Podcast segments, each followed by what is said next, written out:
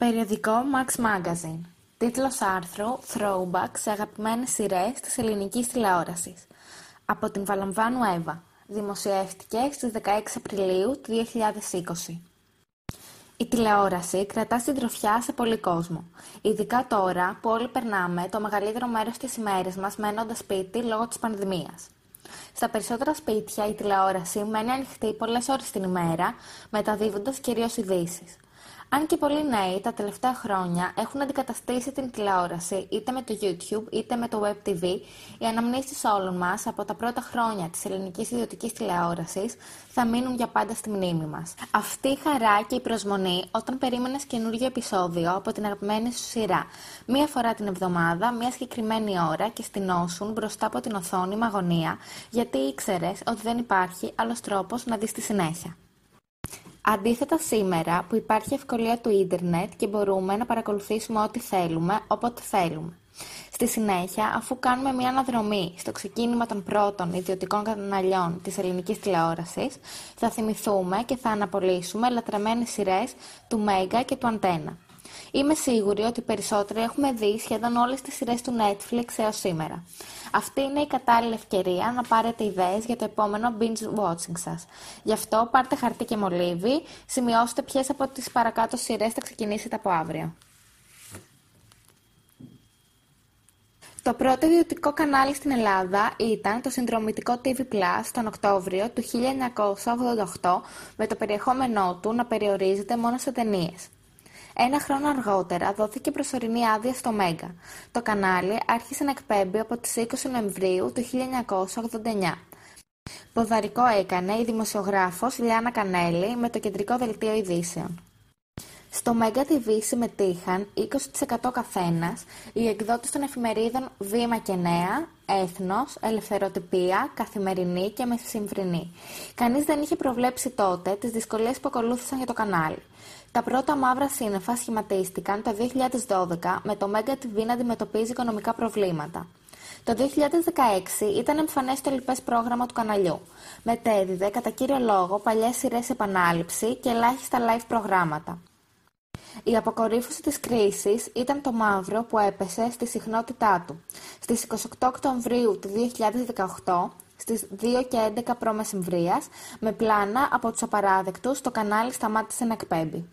Όμως σήμερα, χάρη στην Alter Ego, την εταιρεία του Βαγγέλη Μαρινάκη, το κανάλι έχει επανέλθει στους δείκτες μας. Όλη η ταινιοθήκη και το σήμα πέρασαν στην Alter Ego αφού κατατέθηκαν 34 εκατομμύρια ευρώ ως προσφορά. Έτσι το Μέγκα εξέπεμψε και πάλι την Δευτέρα 17 Φεβρουαρίου του 2020. Το 1989 επίσης εξέπεμψε για πρώτη φορά ο Αντένα την παραμονή της πρωτοχρονιάς. Το κανάλι ανήκε στον Όμιλο Κυριακού. Στις 21 Σεπτεμβρίου του 1993 ανοίγει και το Sky υπό την αιγίδα του ομίλου του Αλαφούζου. Έξι χρόνια αργότερα, το 1999, πουλιέται στον Δημήτρη Κοντομινά και μετονομάζεται σε ΑΛΦΑ-TV. Ωστόσο το Sky επανέρχεται το 2006 δίνοντας βάση σε ντοκιμαντέρ, ειδήσεις και ενημερωτικές εκπομπές. Το Δεκέμβριο του 1993 αρχίζει να μεταδίδεται και το πρόγραμμα του Star Channel. Ας θυμηθούμε κάποιες από τις αγαπημένες μας σειρές από το Mega TV. Τρεις χάριτες. Απαράδεκτη. Δύο ξένοι. Σ' αγαπώ μ' αγαπάς. Είσαι το τέρι μου. Η Νταντά. Σαββατογεννημένες. Λένι, Singles, Βέρα στο δεξί, Εραστής δυτικών προαστίων, Το κόκκινο δωμάτιο, Στο παραπέντε, 50-50, Μαρία η άσχημη, Λατρεμένοι μου γείτονες, Μαζί σου, Ευτυχισμένοι μαζί, Η πολυκατοικία, Μαύρα μεσάνυχτα, Οικογένεια βλάπτη και το νησί. Ακολουθούν λατρεμένα σύριαλ από τον Αντένα. Εκείνες και εγώ, εγκλήματα, Κωνσταντίνου και Ελένης, άκρος οικογενειακών, η στάβλη της Εριέτας Ζαΐμη, καφέ της χαράς, θα βρεις τον δάσκαλό σου, της αγάπης μαχαιριά, Λόλα και εργαζόμενη γυναίκα. Πολλές από αυτές τις ελληνικές σειρές είχαν μεγάλη επιτυχία και αγαπήθηκαν τόσο πολύ από το τηλεοπτικό κοινό ώστε να γίνουν remake χρόνια μετά. Το 50-50 τον Ιανουάριο του 2010 μπήκε στα σπίτια μας λίγο διαφορετικά.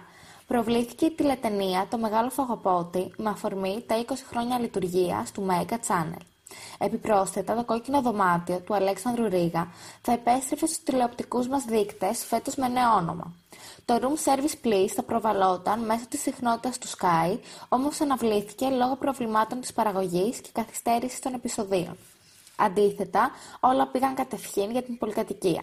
Μετά από 8 χρόνια επέστρεψαν οι αγαπημένοι μας γείτονες στον Sky. Μεγάλη έκπληξη ήταν το remake του πολυαγαπημένου Καφέ της Χαράς. Φυσικά με τις τόσες επαναλήψεις κάθε χρόνο ήταν σαν να μην έλειψε ποτέ από την τηλεόραση. Μετά από 16 χρόνια το Καφέ της Χαράς επέστρεψε μέσω της συχνότητας του αντένα και ελάχιστα έχουν αλλάξει.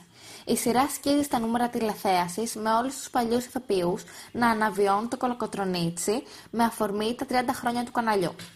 Τέλος, με πολύ ενδιαφέρον, περιμένουμε όλη τη συνέχεια μιας λατρεμένης μαύρης κομμωδίας. Τα μαύρα μεσάνυχτα μάλλον θα επιστρέψουν για να γεμίσουν τα βράδια μας με αγωνία. Ο ταλαντούχος δημιουργός της σειράς, Πάνος Κοκκινόπουλος, είναι θετικός στην ιδέα, όπως και πολλοί από τους πρωταγωνιστές. Το περιμένουμε πώς και πώς. Αυτές ήταν κάποιες από τις όμορφες στιγμές που μας έχουν χαρίσει τόσο το Mega TV όσο και ο Αντένα μέσα από σειρές τους.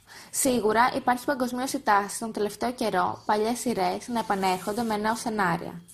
Με όλα τα αυτά, περιμένουμε να δούμε και νέες ιδέες με ενδιαφέροντα σημερινά σενάρια. Είμαστε σε καλό δρόμο, ειδικά φέτος με την εμφάνιση δύο αρκετά δυνατών σειρών. Το κόκκινο ποτάμι του Open TV και τις άγριες μέλισσες του Αντένα. Ανυπομονούμε και καινούριες επιτυχίες που θα μας καθυλώσουν.